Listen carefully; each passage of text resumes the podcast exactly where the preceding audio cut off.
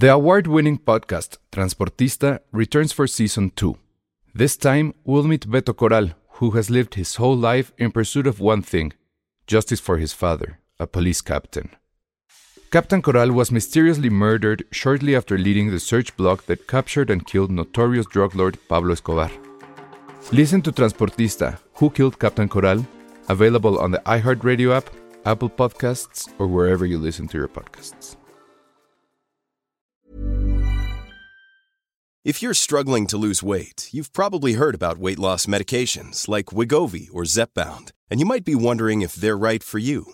Meet PlushCare, a leading telehealth provider with doctors who are there for you day and night to partner with you in your weight loss journey. If you qualify, they can safely prescribe you medication from the comfort of your own home. To get started, visit plushcare.com slash weight loss. That's plushcare.com slash weight loss. plushcare.com slash weight loss.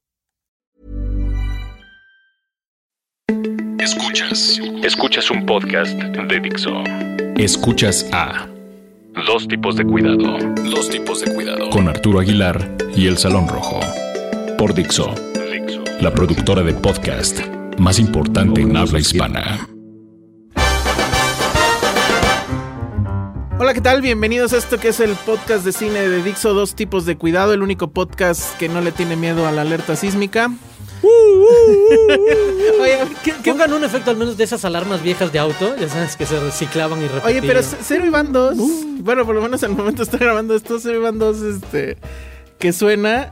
¿A ti, a ti dónde no, bueno, dónde te No tocó el no temblor? ¿Cuál fue el no temblor? ¿El de la madrugada? Ah, no, ay- ah, bueno, así que ayer, tiempo ¿En la podcast, noche? Sonó la alarma sísmica como por ahí de las 12. ¿No te levantaste ah, en no, serio? no, no. Ah, sí, esto es a partir del viernes. El de...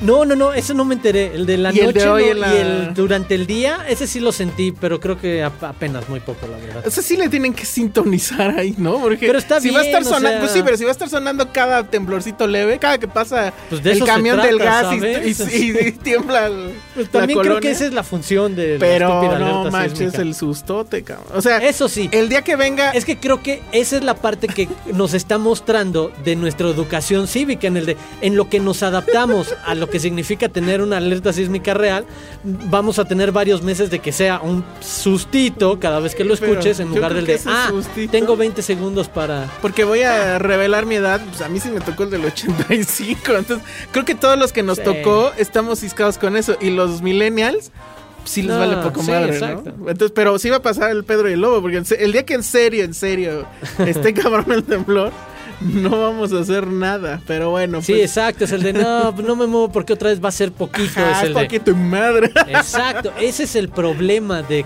de pedir que los que los regulen, sintonicen al de solo los fuertes. ¿Really? sí, ¿Solo quieres correr e- pero un ese poquitito riesgo? más, o sea, por lo menos, es que estos han sido como de 4 o 6, pero bueno, como siempre empezamos hablando de lo que sea menos de cine. Bien, Vamos a hablar de los de, de de los, varios estrenos de esta semana. De varios de ellos. Empezamos pues por el fuerte, ¿no? Este, porque creo que sí hay ahí mucho mucho de qué hablar. Se estrena la nueva película de Ridley Scott, em, The Martian, Misión Rescate en español. Misión Rescate en español, con este Matt Damon a la cabeza y un reparto que pues tiene de todo, ¿no? Jessica Chastain, Kristen Wiig, Kate Mara, eh, ¿quién más? Este. Ah, este eh, actor eh, Chiwetel llame. Ejiofor, Michael Peña. Jeff Daniels, Michael Peña que me parece un extraordinario actor, Ah, o sea. Ya me iba a enojar porque dije, ¿cómo que no te gusta? No te cae bien Michael Peña. Deja que me caiga bien, eso es lo más irrelevante del planeta. Me parece un gran es actor. un gran actor. sí. Pero te vienes de esos que dices, ay, con ese güey sí me echaría unas chelas. Sí, unas tequilas, unos Se ve como centrado en su pedo de sí, actúo, pero. chingón ese sí. güey. O sea, y. y, y- y- Sean Bean, que muchos recordarán Ah, sí, sí, sí. por la telenovela que tú odias Game of Thrones. Así es. Donald Glover, Ya a quienes muchos Kate ubicarán por com- Community Es- incluso. exactamente. eh, sí, pues sí, por community, yo sobre todo. Mackenzie Davis, que casi nadie la va a ubicar, pero sale en una serie nueva donde ella es una hackerita que se llama. Ay, no tengo aquí el nombre. Se llama Halt and Catch Fire. Ah, no. Creo que por ahí anda en, en los streamings, pero qué guapa tipa es. Y hace siempre su papel de hackerita. Pues aquí otra vez, ¿no? Se la pasa viendo una pantalla. Pero bueno, básicamente, bueno, hay que decir de qué va la, la trama. Y pues es muy sencillo, ¿no? Es, no, No. te dicen qué época es, Se entiende que evidentemente no es ahorita. Es un futuro cercano. Es un futuro cercano donde ya hay misiones tripuladas a Marte. Entonces hay una en la película Expediciones empieza- científicas. incluso, Exactamente. sí. Y entonces está esta expedición de no sé cuántos astronautas, donde está evidentemente Matt Damon. Están en Marte. De, por alguna razón, eh, pues ahora sí que casi casi tienen que salir corriendo. Bueno, sí vamos a decirlo porque si no es complicado. Viene ahí una como tormenta, entonces... Sí, esto pasa en los primeros salen, minutos, sí, es- entonces tienen que salir eh, escapando de ahí y asumen que en la tormenta, porque ya no alcanzó a llegar a la nave, pues que Matt Damon se quedó. ¿No? Entonces eso también viene en el trailer, no me digan nada. Entonces, Que esa es la premisa, Esa es exacto. la o sea, premisa, por es- un accidente dejas a uno que crees que está muerto, peló. con toda lógica en su momento crees que está muerto, Pero- porque eso también se supone va a destapar el dilema moral, ético de las cuestiones de cómo te sientes al haber abandonado a alguien que de repente es el de, oigan, y aquí viene la, la premisa real de, ¿qué creen? Sobreviví, güey. que es un Robinson Sí. Crusoe, ¿no? Básicamente es un Robinson Crusoe con alguien en Marte. Un Y- MacGyver del espacio. Sí, me, me robaste la frase, pues esa ya la traía yo. Es un MacGyver del espacio. Y bueno, de ahí se van a desarrollar una serie de situaciones, o más bien pareciera que se van a desarrollar una serie de situaciones y a la mera, en mi parecer, no sucede.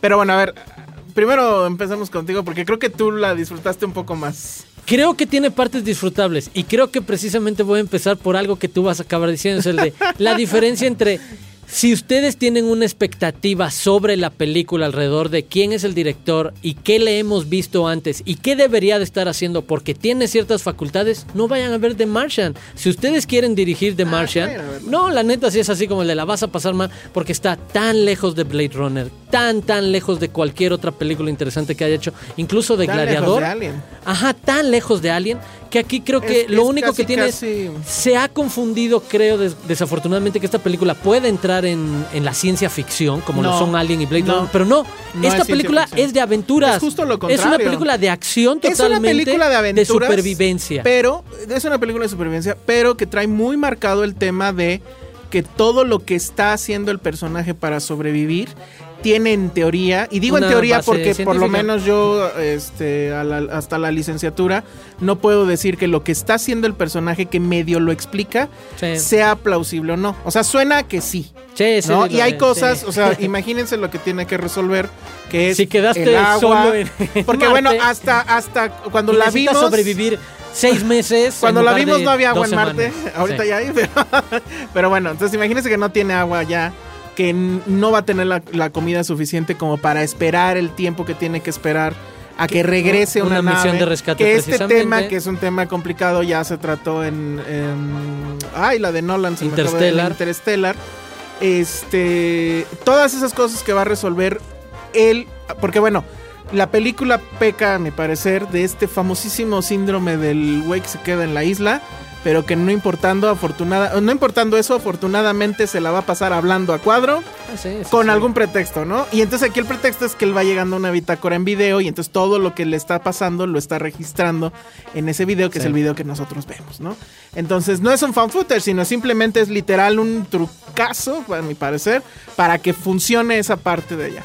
Y luego tenemos qué es lo que pasa acá abajo, que, Que así es el libro. que a mí, Pero, sí, bueno, así es el libro. Finalmente es la Este, bitácora como se lleva según la Digo, ficción, bueno, sí. insisto, es como que un recurso narrativo, este, pero bueno.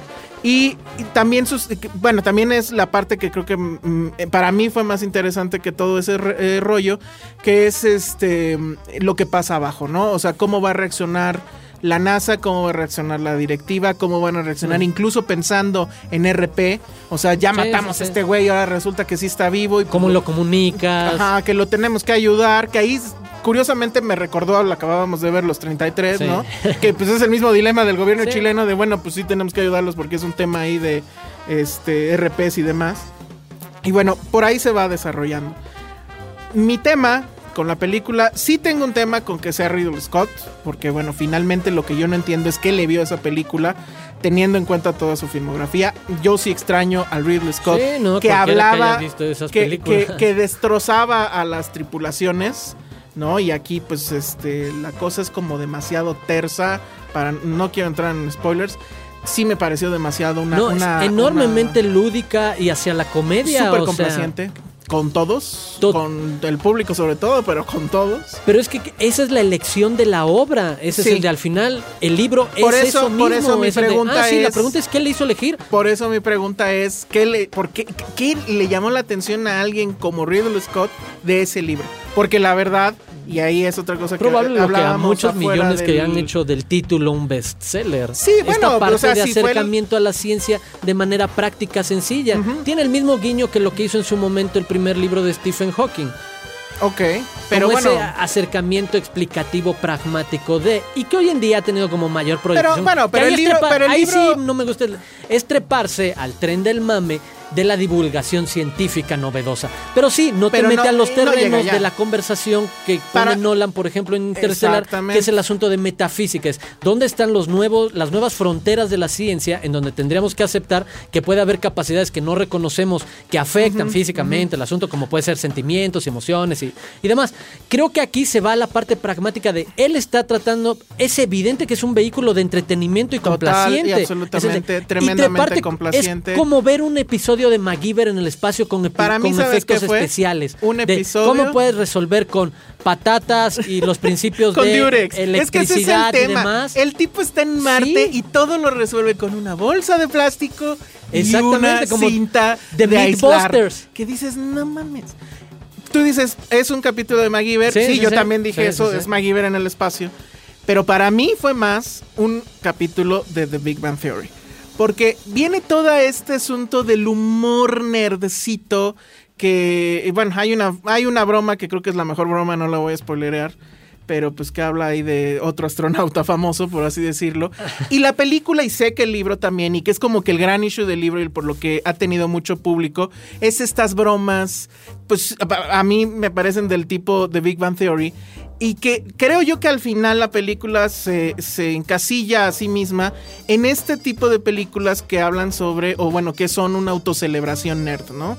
Que es un poco lo que hizo Brad Bird con su otra película, que era todavía peor, porque esa además Sí, te hablaba eh, de que el mundo nada más era de esas personas. Y aquí creo que el mensaje es el mismo, ¿eh? O sea, no vas a sobrevivir a menos que sepas de botánica cabrón y sepas de física y sepas de todo eso. Entonces, a mí sí me No, molesta. que la confianza está en la ciencia, en ese, en el Sí, conocimiento. En, en este conocimiento, pero práctico. como que muy ciego, ¿no? Por eso digo. Sí, sí, sí, como religión, es el de la ciencia como una La ciencia religión, como claro. una religión.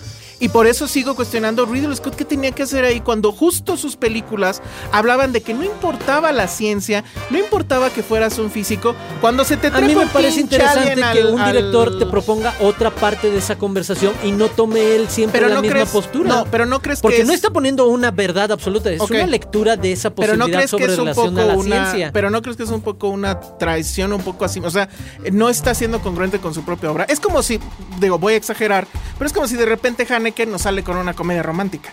O sea, dices, bueno, ¿qué hace Haneke haciendo una comedia romántica? Sí, exacto, Y a lo la digas, pregunta está es- cabrón. Y no, bueno, sí la iría a ver, pero. Exacto, la, la pregunta es totalmente válida, pero creo que está intentando o está poniendo y está aprovechando, puedo entender el asunto en la foto completa de qué le llamó a él a hacer una película ahorita, que hacer una película a su perfil de cineasta que ha hecho desde Gladiador a hoy en día, necesita algo que esté conectado con una franquicia que ya tenga un libro que ya es bestseller, que es uno de los fenómenos que más hemos visto en los últimos años, de si quieres un éxito así, es el de vete por algo que ya esté armado como con su nicho de audiencia impresionante y de ahí trépale vía efectos especiales o publicidad o demás es el de a nivel negocio es el tipo de cine que el efecto especial para empujarlo un poco más le puede ofrecer es el de pues, lo va a aprovechar me puedo entender Sí, y, digo, y el o de- sea, a lo mejor la creo única no- explicación más creo sencilla su es pues, parte había un light, varo. ajá, y creo que su O sea- parte light de lo que decías el de no creo que se traicione a sus otros puntos de vista porque creo que está padre que sean sus perspectivas, pero que sea capaz de poner otra que no cancela esas visiones, sino pone Híjole, no otras sé. visiones sobre la ciencia y la visión artística y del cine Pero- sobre la ciencia pero- que son distintas. Pe- Pe- pero, es, que, no- sí es contradictoria con Alien. O sea, y no, nos- y no porque esa sí sea ciencia ficción y esta sea ciencia práctica. Claro, Es contradictoria, pero por- no cancelatoria. Bueno, o sea, bueno, no es cancelatoria en el, en el sentido que ya la hizo. Y bueno, pues está No, bien, está mal, no la- sé. Pero creo que como autor, Interstellar no cancela ninguna de las otras. No, porque Permite hay- otra por- lectura más. Porque Nolan sí hace, creo que eh, Sí. Interstellar, no sé si estás de acuerdo, es una película mucho más ambiciosa que esta. Sí, este claro. Es un, este es un pastelito dulzón. Sí. Este, es un cupcake. No, es una película de Y la verano, de de- Interstellar de es otra. Bueno, es una película de verano que ya no está en verano, ¿no? blockbuster, pero sí. sí. O sea, seguro va a tener el sello de este de que ponen en Cinepolis. de Ah, claro, de 30 aprobada. minutos, no te sí, sale, seguro, seguro. te va a claro, gustar. exacto. Ese es su perfil Ahora, de película. Otra cosa que a mí, bueno, cosas que sí me parece que son interesantes es la increíble habilidad, que ya no sé si es de Ridley Scott o del director de casting, que se agarra a todos los actores según, digamos, su papel cliché por el cual lo reconoces y los suma Sí. a todo este tema y Es- funciona muy bien. Matt Damon Exacto, no podía se aprovecha ser de otro, su o sea, fórmula. El, Sí, el- el- el varado allá no podía ya ser otro si lo vas a hacer así, hazlo Exacto, bien, ejecútalo bien. en esa parte. O sea, está muy bien De cine de aventura, te, te compras perfecto que, Que Matt Matt, Damon es entre el papá normal de la calle y el héroe de acción Y que, que hemos visto con bromas, Bourne. ¿no? Con exacto. Jessica Chastain que sea la preocupona. Sí, sí, sí. Kristen Wiig que tire de repente bromas. pues Entre claro. comedia y la parte del ERP que decías, que también tiene su guiñito, nunca se mete tan en serio, pero tiene su guiño a la Que preocupación Michael política Peña sea social. latino sin ser un cliché, o sea, o sea, sin decir ay el mexicanito, no, o sea, es No, un es la latino chingón. de- Ahí en el está. espacio. Este, Kate Mara, que bueno, la verdad Kate Mara Es está como la que, nerd, ah, nada más Hizo lo mismo exacto. que en Cuatro Fantásticos, estar frente a una pantalla todo el pinche tiempo. Está cabrón. Chiwetel Ejiofor creo que es el único que sí sale del papel. Creo que de hecho es el, el- ah, para mí es el que destaca, porque todos están muy en, en su papel. Este, ¿cómo se llama el que lo hace de, del jefe de Jeff Daniels? Ah, claro que es el jefe de la que lo hace el muy bien porque de es como NASA. su papel en la serie esta Como ¿cómo en? Newsroom, En Newsroom. ajá, que es un poco Entonces, sí, el eso a mí me jefe parece que fue genial. Sí, sí, sí. Pero yo sí creo que padece completamente de, de un momento que digas es, eh, o sea, que sea memorable y demás, excepto porque hay un momento que lo protagoniza, por así decirlo, este David Bowie. Creo que es el único Ah. gran momento de la película y que no es un momento que viene pues, de Ridley Scott en cierta forma, sino lo hace por, por David Bowie. En ese momento Pero y ahí- ponerlo ahí, es. y ahí, por ejemplo, tengo una ¿eh? anécdota. No, Sí. claro, bueno, es un poco un cliché, pero, Pero, lo pero hay que muy saber bien ponerlo, exacto. muy bien. Hay que saber ponerlo. Pero bueno, ahí, ahí- ahí- y bueno, Estoy yo acuerdo, insisto, sí. sí. la película me parece que es una autocelebración nerd. Y ahí les doy una pequeña anécdota que es ligerísimamente, a lo mejor spoiler, según yo no, pero bueno, les digo para que estén conscientes y no me mientan la madre. En el momento en que sale la, la- la canción de David Bowie, yo sí me emocioné, yo sí empecé a cantar. Y la gente de al lado se me quedó viendo. Era una función, pues que creo que sí era de prensa, no sé. ¿Tú la viste el sábado? Sí. Ah, no, bueno, no, no, no, yo la vi en Toronto. Ah, tú lo viste Sí, en Toronto. sí. Bueno, esta era una función como que había prensa, público, etcétera. Yo empiezo a cantar la rola y la persona que tengo al lado me dice, ¿de quién es la rola? Y yo no puedo ser. O sea, no saben Bueno, quién es David pero- Bowie. Corte A. Es la fauna del Está bien, gremio, es está el bien. de. Está bien. Corte A. Pero te digo que había mezcla entre, entre gremio y, público normal. Corte A. Hay un momento en la película donde hacen una referencia al Lord of. Yo no entendí absolutamente nada. O sea, la entendí hasta que la explican en cierta forma en la película. Y en, ese, en esa escena, toda la sala riendo en unísono. Y yo así de, pues no entendí el chiste. Entonces, sí tiene muchas cosas que, insisto, por eso la conecto yo con The Big Bang Theory, porque me parece que es ese tipo de humor. Órale. Es ese tipo de humor cientificón, pero que tiene referencias nerds y demás. Y eso a mí la verdad me desconectó mucho de la película porque al final nunca entendí hacia dónde iba. Me parece más un anuncio muy caro hacia la NASA. Y el que el tema de Marte se haya dicho esta semana Ah, claro. no creo que sea gratuito. No, no, no. Porque sí, al final todo queda en un asunto de no mames, qué chingón es la NASA y la ciencia y etcétera. En la, en la función fue muy gracioso, nada más les comento porque creo que fue una gran anécdota. Antes de empezar la, la- la función, la gente de Fox fue un alto directivo de Fox México, no me acuerdo ahorita su nombre, pero bueno, eso casi no pasa nunca en las funciones de, de Fox. La presenta. Dice antes de empezar la película, esta es una película que resalta el espíritu humano y yo me quedé así de no, por favor. Y pum, que sí fue cierto. Pero además eh, se tomaron como 20 minutos más porque llevaron a un divulgador científico, tampoco recuerdo su nombre, que empezó a hablar de Marte, que empezó a hablar de que resulta que hay un cráter en Marte que lo bautizaron según un nombre que él propuso, creo que se llama Jojutla, y que estaba muy interesado en ver la película porque quería saber si el pinche cráter estaba ahí. Y luego, ah, y les traigo un documental sobre Marte, no se preocupen, dura como 10 minutos. Y entonces de repente me sentí como cuando en, en educación física llueve y que no podías hacer el ejercicio y te metían al, al auditorio a ponerte un documental de hueva. Entonces estábamos todos así de, chale, tengo miedo de hablar porque a lo mejor me sacan de la clase, ¿no? Sí. Entonces, pero bueno, así estuvo la, la- la función de The Martian. Yo no digo que no la vayan a ver. Este, sí, probablemente se la pasen bien. Yo no me la pasé tan bien, la verdad. Hubo un momento en que tantas bromas no pude.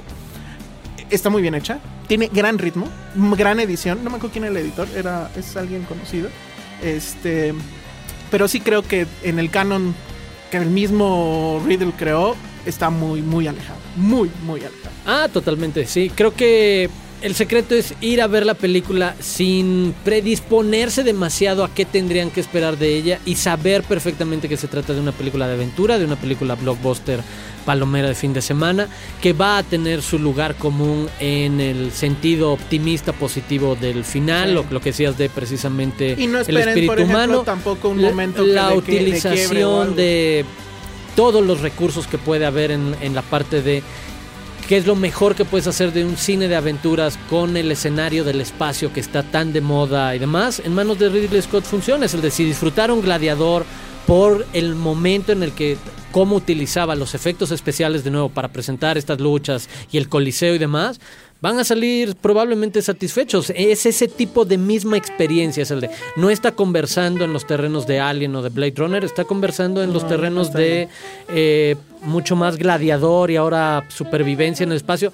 Creo que sí hay suficiente, a mí me parece que sí hay suficiente información de ciencia que resulta atractiva y entretenida de ver, las bases de todos estos principios que pueden permitir la supervivencia de un ser humano en un ambiente totalmente hostil como es Marte durante meses, todo basado en cosas que sí aprenderíamos en la secundaria si ponemos mucho más atención a las clases y si dirías es el de, ah, Bueno, ¿cuáles son lo los de- principios? No, en serio, de, lo de cómo desde hacer agua. proteínas hasta, sí, hasta Estuvo cuáles son las reacciones de si tienes un tanque de hidrógeno y no tiene, no hay una, hay una No, cierta presión MacGyver. Está muy Exacto, MacGyver. está muy MacGyver, pero está ahí. Es el de si, si te subes o no depende del ánimo en el que te guste. Es el de podrías desechar. A mí me pasó, to- me pasaron de largo todos esos chistes que dijiste de Big Bang Theory y demás. Sí, es el de sí, sí. no los caché, no los vi, pero sea, jamás digo, me tipo, distrajeron. ajá. Pero sí me conectaron todas estas pequeñas secuencias MacGyver en las que en cuatro minutos, en un, además, como editado, que es parte de la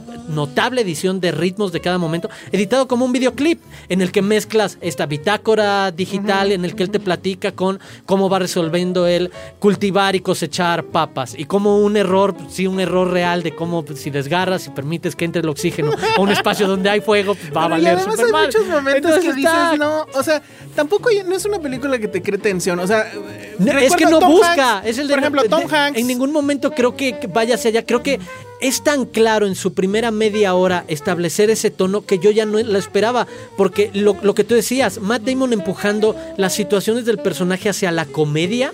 Hacia la parte como de risa de jugar con que, güey, lo más pesado de esto va a ser sobrevivir cinco meses Pero escuchando música disco. así, pero Eso. exacto, es el de, pasa- eso es lo pesado de sobrevivir solo. bomba. Es el de no te vas a preguntar el de cuáles son las pesadillas psicológicas que se pueden despertar en ti. Es el de Exactamente. no, pero nunca la película te, te dice que va a preguntarse hacia allá. No, Desde siempre se mantiene ahí y pero- entonces se va esa parte pero- ligera de aventura Sí. que nunca te va a regalar suspenso real, el que dices de preocuparme Pero cómo va a sobrevivir. Exacto, no, no, porque no. además, per- perdón, permíteme.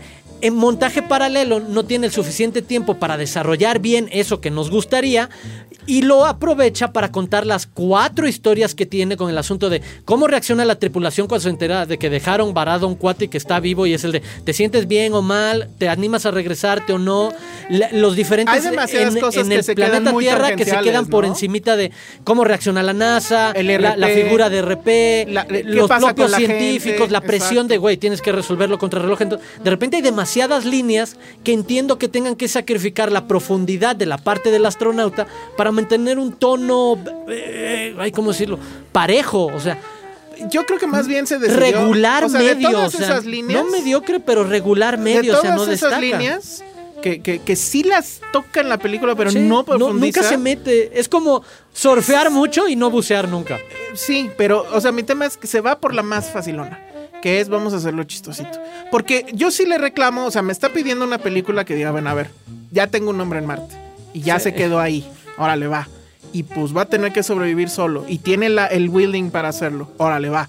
Pero nunca va, o sea, en serio, o sea, las cosas van súper bien hasta que el guion pareciera que dice hasta aquí y empiezan a ir súper mal, pero el, el tipo se le pasa bomba y eso es algo que también dices, Pero- no, no lo puedo, yo ya no me conecta con No, lo que me estabas pidiendo Es en un principio. ¿no? Entiendo y comparto perfectamente el, el acercamiento a que me gustaría mucho más esa conversación, pero creo que sí viene de no aceptarle que el libro y la estructura Sí. completa de la historia va por ahí.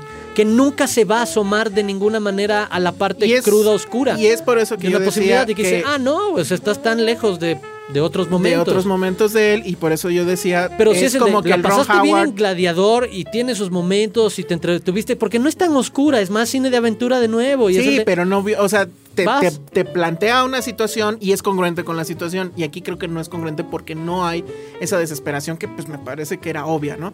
Y por eso yo decía, y ya vamos a Pero, dejarlo ahí porque pero si es no, obvia para nosotros queriendo ver una foto más amplia. No es obvia en la novela, en el libro. O sea, No ese que el es libro. Digo, entiendo que el libro Sí. lo que quiere pues, es ser chistoso, Exacto, básicamente. Es que exacto, es eso. Es el de- por eso nunca hay realmente ese asomo de. Creo que lo comparto, el de si tú y yo leemos la premisa de esa historia, sabemos que existe un lado oscuro que puede ser interesante.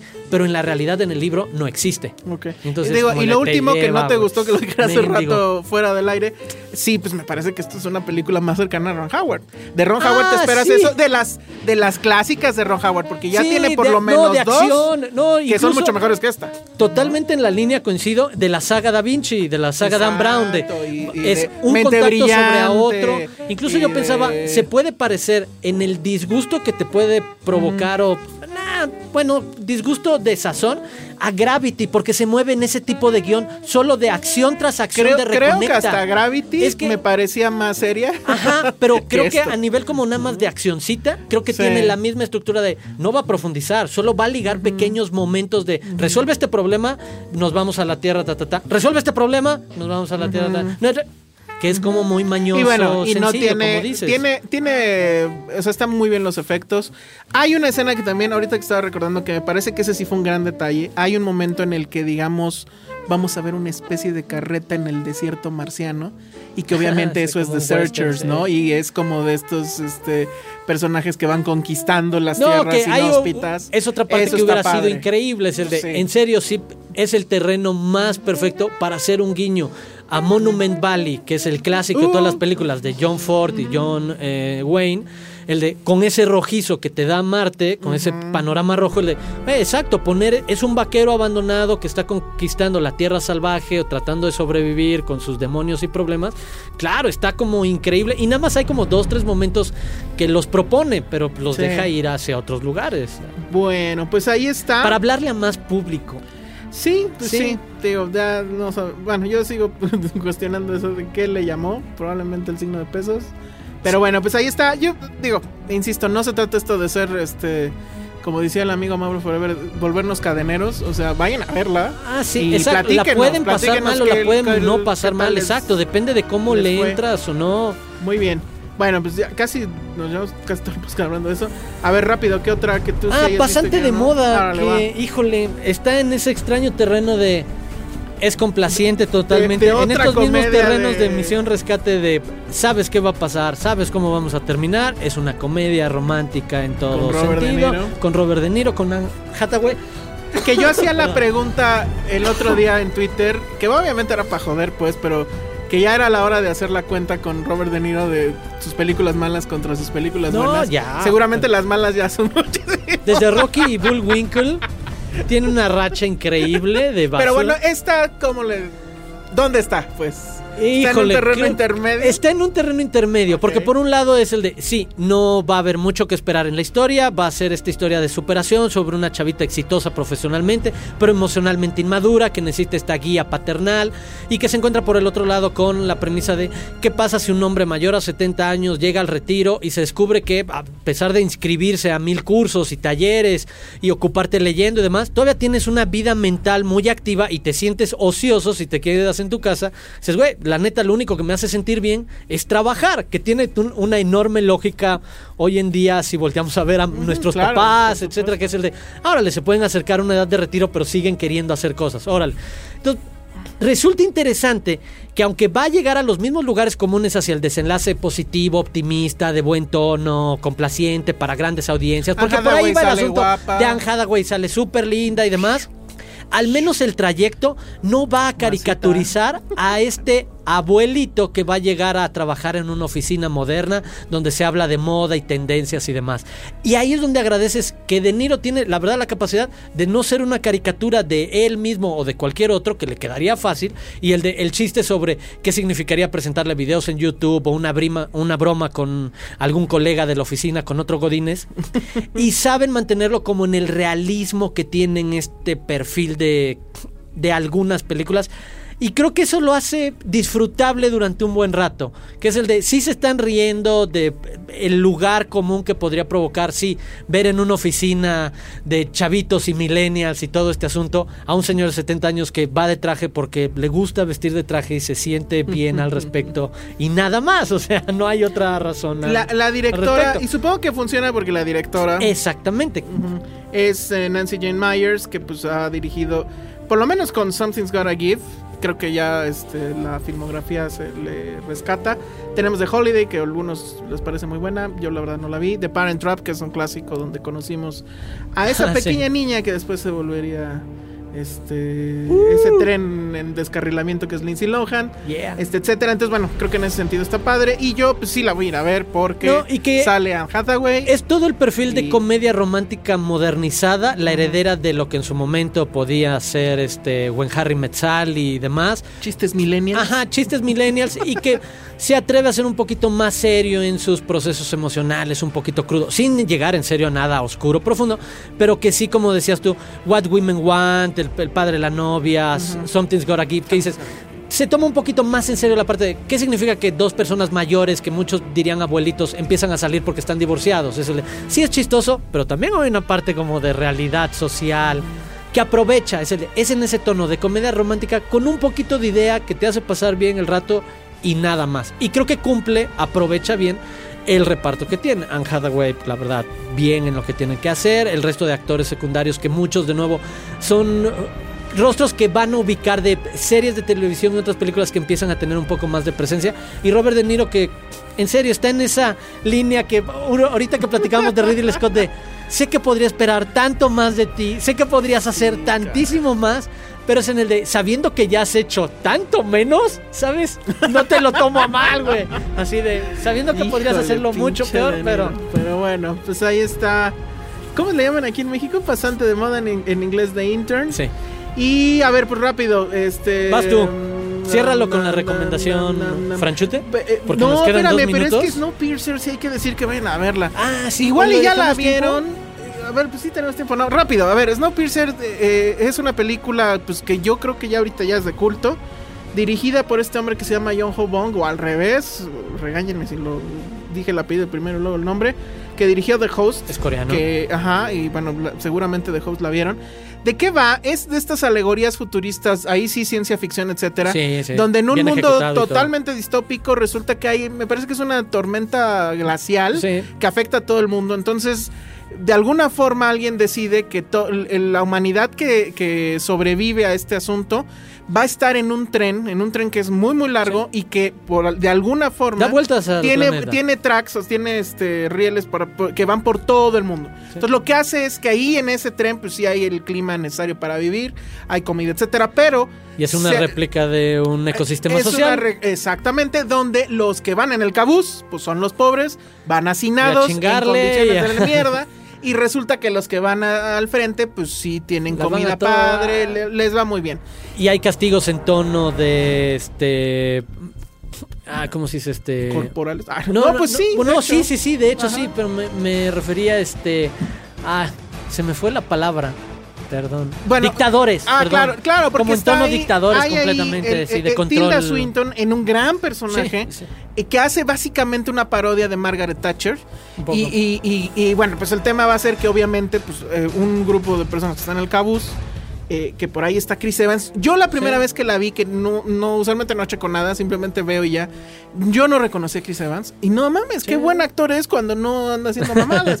Lo hace Cuando muy no es bien aquí. Capitán América. Eh, Sale por ahí John Hurt, que pues, está súper bien que salga en este tipo de películas. Pero lo aprovechan poco, cumple su Sí, pedacito, pero bueno, sí. tiene un papel pequeño, pero No, es Tilda. Swinton la que aguanta. Y es una parte. gran, gran película de ciencia ficción, es una gran película secas, es también aventuras. Es una gran reflexión sobre lucha de clases y demás, que al final, y disfrazada, exacto, sobre todo como una película de acción, De acción, y de revolución y demás. distopía, etcétera. Exacto, es el de, en serio, si te tomas muy en serio y llevas a otros lugares los juegos del hambre en otra condición. Sí, no, de pero mucho más, cabrón. Para y, y bueno, saber qué el es tema ese con esa película es que les decía, se espacio. hizo un poquito de culto pues en las redes, porque no llegaba a México, no llegaba a México. Ya está en, en Ya Netflix. está en Netflix. Sí. Pero bueno, finalmente llegó al cine y creo que sí merece mucho Sí, verse sí en pueden una ir a verla, sí. O Bueno, sea, aunque la hayan chance. visto en Netflix, en su pantalla de la tele, lo que sea, este sí merece verse en una pantalla grande. Entonces corran a verla y pues ya nada más rapidísimo, tú, la tuya Descarguen. francesa, No, no, no, o- ya nos despedimos. Ya, ya, ya luego, porque todavía bueno. le queda tiempo. Hay una ahí de, de Catherine Deneuve y la platicamos la siguiente semana. A mí me gustó muchísimo, es una gran comedia, muy en tono francés, se llama En un, en un patio de París. Vayan a verla, la comentamos eh, con más tiempo la siguiente emisión. Y bueno, pues nos vamos, suscríbanse, Sigan descargando, hoy es el día, esta semana fue la semana del Podcast Day, entonces sigan descargando todos los podcasts de Dixo y síganos Voy- en voy- arroba, voy spoiler- arroba el Salón Rojo y arroba Aguilar. Arroba Aguilar Arturo. Estamos tratando, planeando algunas cosas que Ah. probablemente tengan que ver con Volver al Futuro o probablemente tengan que ver con Star Wars. Y pues entonces esténse pendientes porque se va a poner bueno. Nos vemos, hasta la próxima, bye.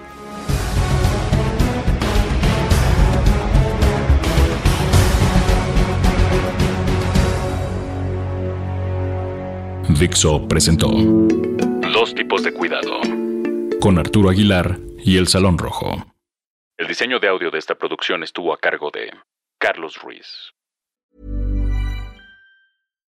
If you're looking for plump lips that last, you need to know about Juvederm lip fillers. With Juvederm Volbella XC and Juvederm Ultra XC, your lip look, whether it's subtle or bold, can last up to one full year with optimal treatment and no additional maintenance. Find a licensed specialist and see if it's right for you at juvederm.com today. That's J U V E D E R M.com. Add fullness to lips in adults over 21 with Juvederm Volbella XC or Juvederm Ultra XC. Do not use if you have severe allergies or a history of severe allergic reactions, or if you're allergic to lidocaine or the proteins used in Juvederm. Tell your doctor if you have a history of scarring or taking medicines that decrease the body's immune response or that can prolong bleeding. Common side effects include injection site redness, swelling, pain, tenderness, firmness, lumps, bumps, bruising, discoloration, or itching. As with all fillers, there's a rare risk of unintentional injection into a blood vessel, which can cause vision abnormalities, blindness, stroke, temporary scabs, or scarring. For full important safety information, visit juvederm.com.